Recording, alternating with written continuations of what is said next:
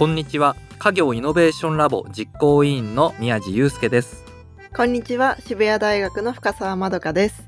NN 生命がお届けするファミビズラジオ新しい家業の話。この番組では先代から受け継がれてきた家業すなわちファミリービジネスの新しい継ぎ方今までにない関わり方を実践しているゲストをお招きし家業に関するちょっと面白い取り組みを紹介していく番組です過去の伝統を受け継ぎながら未来を作り出していくこれからの家業との関わり方を見つけていきましょう。さて今回と次回にわたって有限会社チェレステ代表取締役の松浦智さんをゲストにお招きします。松浦さんをお招きする今回は家は継ぐけど家業は継がない米農家11代目の決断というテーマでお話をお聞きします。ということでゲストの松浦さんは以前宮地さんが代表をされてらっしゃる農家のせがれネットワークに参加されたっていうふうに伺ったんですけど。そうなんですよね。もうねだから長いですよ。松浦さんとお会いしたのが10年以上前になるんじゃないかなというふうに思うんですよね。当時松浦さんは東京神奈川エリアで経営コンサルタントをされていてですけど、やっぱりね、実家が山形県で米農家をしているということで、かなり農業に思い入れの強い方で、熱心にね、参加をしてくださってましたね。じゃあ当時何かしらご実家の農業何かしたいみたいな思いで参加されていたっていう感じだったんですかね。うんそれがねあんまり継ぐ気はないみたいなことを言っていたなというふうに思うんですけど少しお話も聞いてるんですが、まあ、その後山形県に戻っているということですね。とあと今日のテーマですよね。家は継ぐけど家業は継がないというところでですね、まあ、非常に松浦さんの今後が気になっているのでいろいろお話を聞いていきたいなと思ってますね。はい楽しみですね。それでは始めていきましょう。ファミビズラジオ。新しい家業の話スタートです。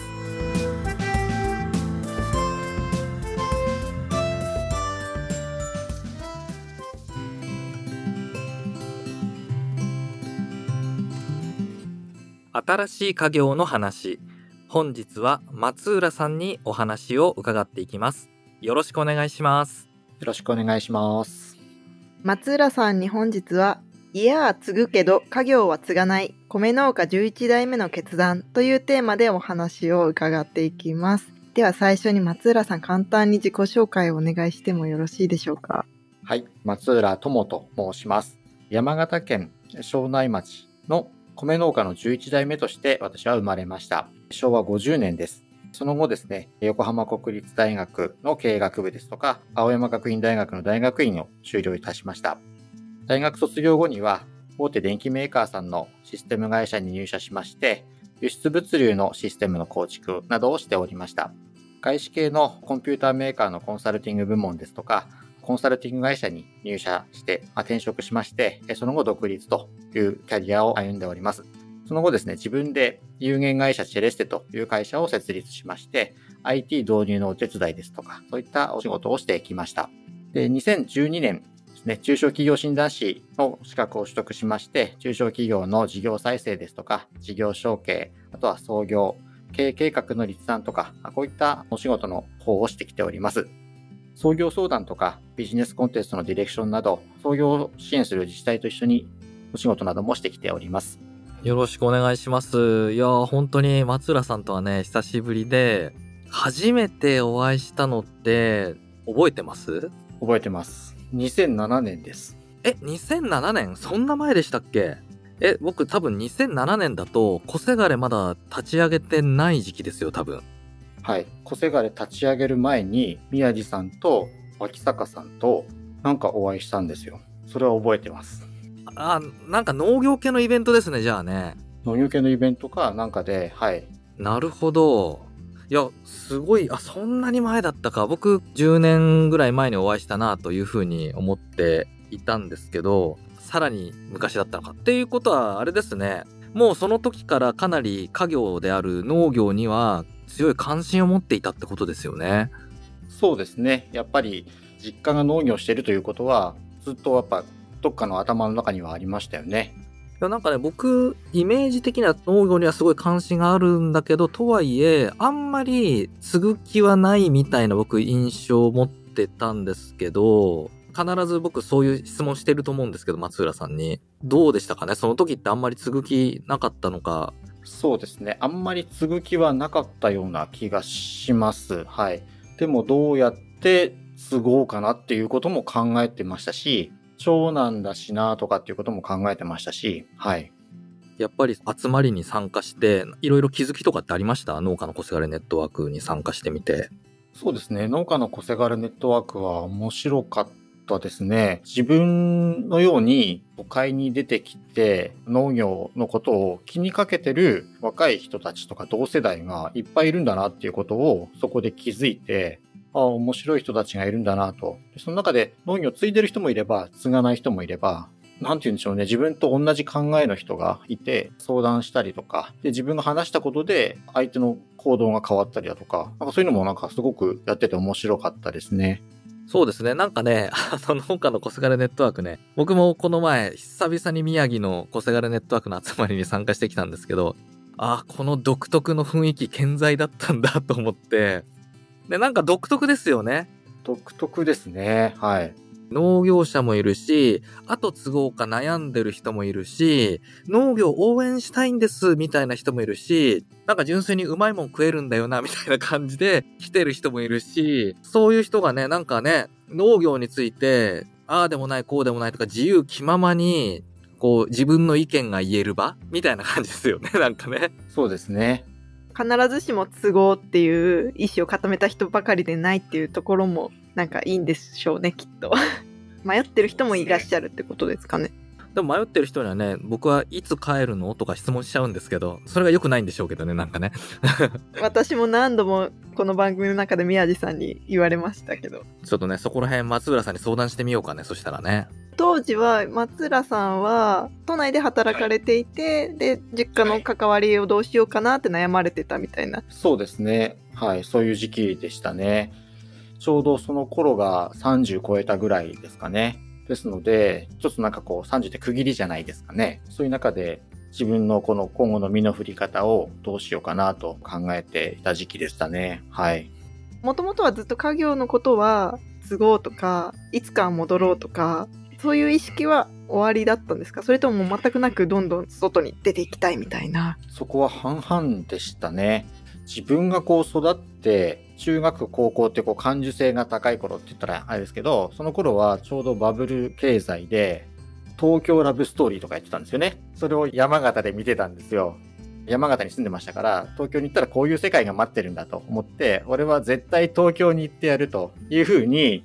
思って、横浜の大学を受けたんですよ。横浜に行こう、東京に行こうと。東京に出たいと思って大学を受けたんですね。そうですね。田舎のしがらみというか、なんかしたらもう次の日にはみんな知ってるみたいな、近所の人が知ってたりとか、噂話とか、そういうのも全部筒抜けと言いますか、そういう状況がある中で、オラ東京さ行くだっていう世界ですよね。それで東京に出たかったんですね。なるほどね。もう、まどかさん、わかんないよね、そういう感覚ね。いやいや私わかりますよ私もどちらかというとそっち側津浦さん側ですね地元がやっぱり静岡なので山形よりは東京には近いんですけど憧れありました本当にちょっと余談ですけど上京してすぐ本当に恵比寿とか六本木とか渋谷とかあのテレビで見たところだみたいなとこ全部回ってみたいな同じですね。やりました、やりました。行きました、行きました。なるほどね。普通そう考えると全然後なんか絶対継ぐもんかってね、東京でね、人生全うしてやるんだっていう感じな気もするんですけど、そうじゃなかったっていうことなんですかね。そうですね。もう大学に入って、で、大学卒業するときには、やっぱ農業というのは頭の片隅にはあったんですけど、そのまんま流れに乗って就職活動してましたね。やっぱり東京で一回働いてみたいって思ってたんだろうなというふうに思います。まあ私98年に社会人になったんですね。大学卒業したんですけど、ちょうど Windows 98というのが出た頃で、パソコンの IT 化みたいな話で、ちょうどシステム会社とか IT とかエンジニアとかかっこいいなっていうその横文字に憧れてですね、ここも田舎根性だと思うんですけど、そういうのに憧れて、そのシステム会社に入社したという感じです。はい。お仕事はどうでした？仕事は大変でしたね。うちの実家はですね、すごくアナログな世界で、パソコンとか、そういうのは一切ないんです。今でもパソコンないですよ、実家は。インターネットとかは程遠い世界なんですけど、そういう環境で育ってるので、パソコンとかって持ってないのになぜかシステム会社に入っちゃって、プログラミングして全くうまくいかなくて、挫折して、1年しないうちに辞めようかなと思ってました。ただそこでなんか上司がうまく別のプロジェクトに引っ張ってくれて、そっちの方で自分がこう活躍できるような感じのお仕事を与えてもらえたので、それが自分にフィットしたので、そこで少し続けていくことができました。はい。どんなお仕事だったんですか？実際にプログラミングを書くんじゃなくて、そのプログラミングの前の設計とかの資料を作るとか、調整したりだとか、そういうお仕事をしてて、そっちが楽しいなと思って、プロジェクト組んでいろんなチームでいろんな人とね、やり取りしながらっていうことですよね。はい、そうですね。それは楽しかったなと思ってます。はい。何年ぐらい勤めてたんですか？最初の会社には。最初の会社は2年半しかいなかったですね。2年半勤めて転職しました。次の会社も1年ぐらい勤めて、で、その次の会社には4年ぐらいいたんですかね。はい。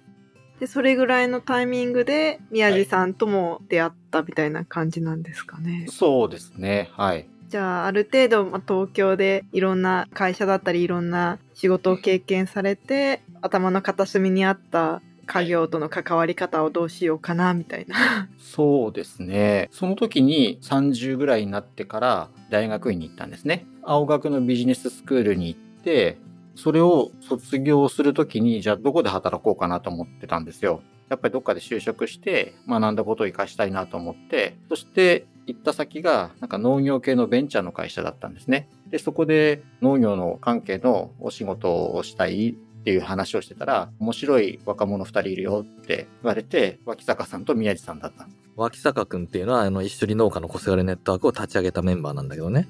で、そこで宮地さんと会って、で、宮地さんも話をしてた中で、農家なんだけど、大学に行って、俺はフェラーリに乗ってやるぜって言ってたんですよね。言ってましたよね。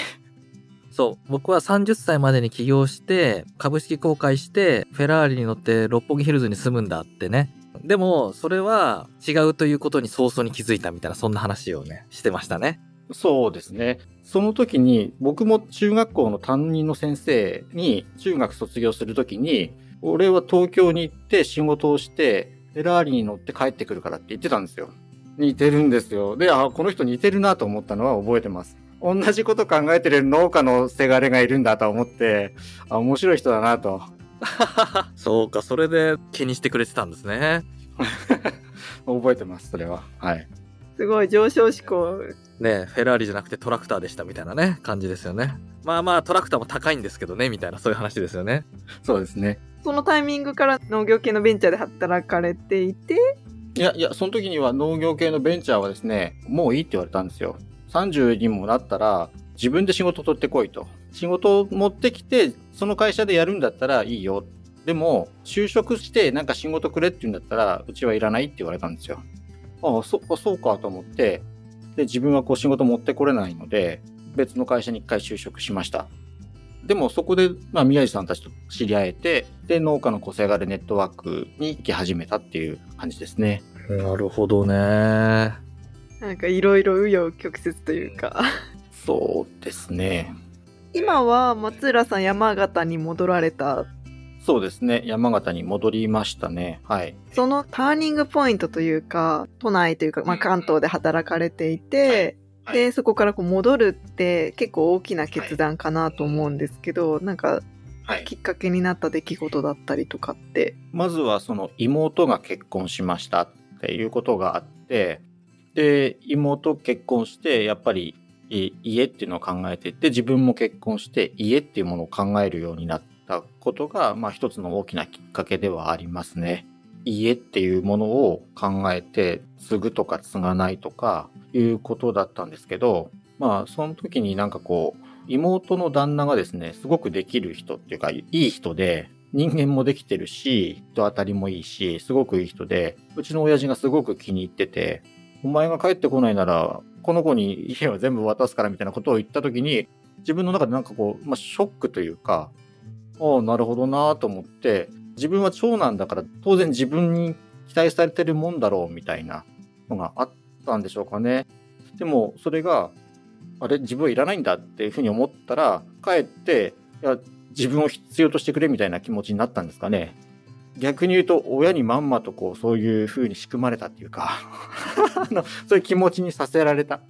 親が意図してたかどうかわかんないです。そうですね。多分、その、長男だからっていう自覚も、山形県ならでは、県かはわからないんですけど、結構地方特有の意識かな、みたいなのも感じましたね。今お話を伺ってると。深澤さんもありました？やっぱり、家を継ぐっていうよりは、私は女性なので、なんかそこまでないんですけど、やっぱりうちの父親とかは長男だから、いつかは戻ってくるっていうのをずっと言っていて、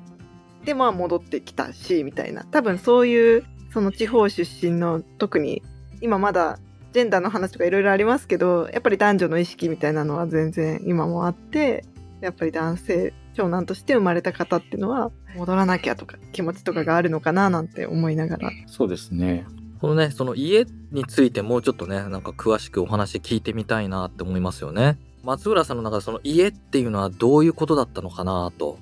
そうですね。家って難しいですけど、うち農家で米を作ってて、私が11代目、親が10代目なんですけど、親は地元の農業高校に行って、そのまま米農家として家で米を作ったっていうようなことなんですね。で、それが当たり前の時代だったんですね、うちの親の時代って。で、その時に、うちのじいさん、8人兄弟とかなんですよ。で、昔ってこう、すごい兄弟がいっぱいいて、で、うちのじいちゃんがやっぱりその9代目なので長男なんですよね。で、一番下の人って、うちの親父とそんなに年齢変わんないぐらいなんですよ。そのおじいちゃんの弟の人たち、僕からすると大おじになる人たちって、農家の手伝いはしてて、実家にいるときは。でもみんなこう、家を出てったわけですよね。婿に入ってどっかに行ってるんですね。で、そういう人たちが結婚式だったり、お祭りとか法事とかがあると、やっぱ実家にこう来るわけですよ。集まってくると。その時にこの人たちは継ぎたかったのかなとか、なんかこう、長男とか次男とか兄弟とかっていうのを意識してたのかなっていう目線でなんかこう見る機会があって、でもこの人たちはもう松浦っていうのを名乗りたかったけど名乗ってない人もいるし、どういう気持ちなのかなっていうふうに思ったり、あとその中で工事してて夜こう飲んだりとかしてる時に、やっぱりうちの実家が好きで、都度帰ってくるわけですよ。そうなると、ね、その人たちにとってみると、実家を守ってほしいなっていう気持ちがやっぱりあって、誰かに守ってほしいなっていうのをこう、節々に感じたんですね。年末年始とかも、ご自宅に皆さん集まられるみたいな、そういう、昔はありました。でも今は最近はないですけど、法事とか、そういう機会があると、まあ東京とか他の地域に行ったその親戚とかが、やっぱり実家に来て仏壇に手を合わせるという機会がやっぱりあるんですよね。実家だから、本家だからということでで、そういうのを見るとどうなったのかなというのもあって、その人たちは農業をしてなくて、で、一方で、うちの親父は農業高校卒業してからずっと米を作ってるんですよね。で、農業をやって、副収入として辞めちゃいましたけど、ちょっと養豚もやったりとかして、なんとかやってきてるんですけど、一方で親父がその高校卒業した時期って、多分高度経済成長の時期で、親父は親父で農業をやりたくなくて、多分その高度経済成長で東京に行ったりとか、そのサラリーマンの仕事をしたかったのかなって思ったこともあったんですよね。本当は出て行きたかった。でも、長男だから残らざるを得なかったっていう親父もいるのかなと。で、それを子供ながらに見ていったのは、やっぱり小学校、中学校の時に、その大王子の人たち、じいちゃんの弟の人たちは、やっぱ証券会社とか保険会社とか、そういったところに勤めてて、で、実家に帰ってくると、うちよりいい車乗ってるんですよね。とか、いい身なりをしてたりとかっていうのは子供ながらに分かって、あ、高度経済成長なんだなと。でそれを見てたうちの親父はどう思ったのかなとか、いうふうに、いろんなことをこう考えてましたよね。うん、そうですよね。昔は長男が家を継ぐのが当たり前みたいな感じで、うん、確かにね、下の人は家から出て行かされるってわけじゃないけどね、まあ自立しろよっていう感じで行くけど、実はそっちの方が確かにね、いい暮らしをしていることも多いみたいなね。あれですよね選択が自分で選んだ選択なのか、選ばされたわけではないけども、まあそういうしきたりの中で、それにのっとって生きていった。それを自分の中で満足できてるのかどうなのかというか、受け入れられてるのかとか、そういうお話でもあるなと。そうですね。そういうのをこう、いろいろと、こう、親戚が集まる場があったりとかすると考えたりしてて、でそういうのでこう、やっぱり家っていうものを考えるようになりましたね。はい。なるほど。ね、そしたら、あれですよね。いや、別に帰らなくても、もしかしたらね、いや、妹の旦那が継いでくれるならラッキーって思ってもいいわけですよね。でもそうはならなかったっていうことですよね。そうですね。まあ、そう思った時期もありましたけど、でもなんか、自分が帰ったらどうなるんだろうなとかっていうふうにも考え始めてって、そこからこう考えがこういろいろ発展してきて、帰ったっていうことになりましたね。さて、まだまだお話を続けていきたいところですが、松浦さんをお招きしてお届けするファミビズラジオ新しい家業の話、前半はこの辺りまで。次回も引き続きよろしくお願いいたします。はい。よろしくお願いいたします。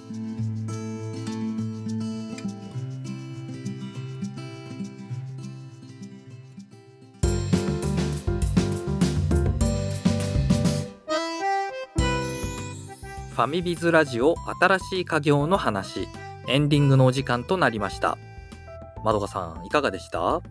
ぱり実家のことを考える機会がちょこちょこあるっていうところで東京で働きながらもいつも家のことを思い出されていたっていうまあお話あったじゃないですか。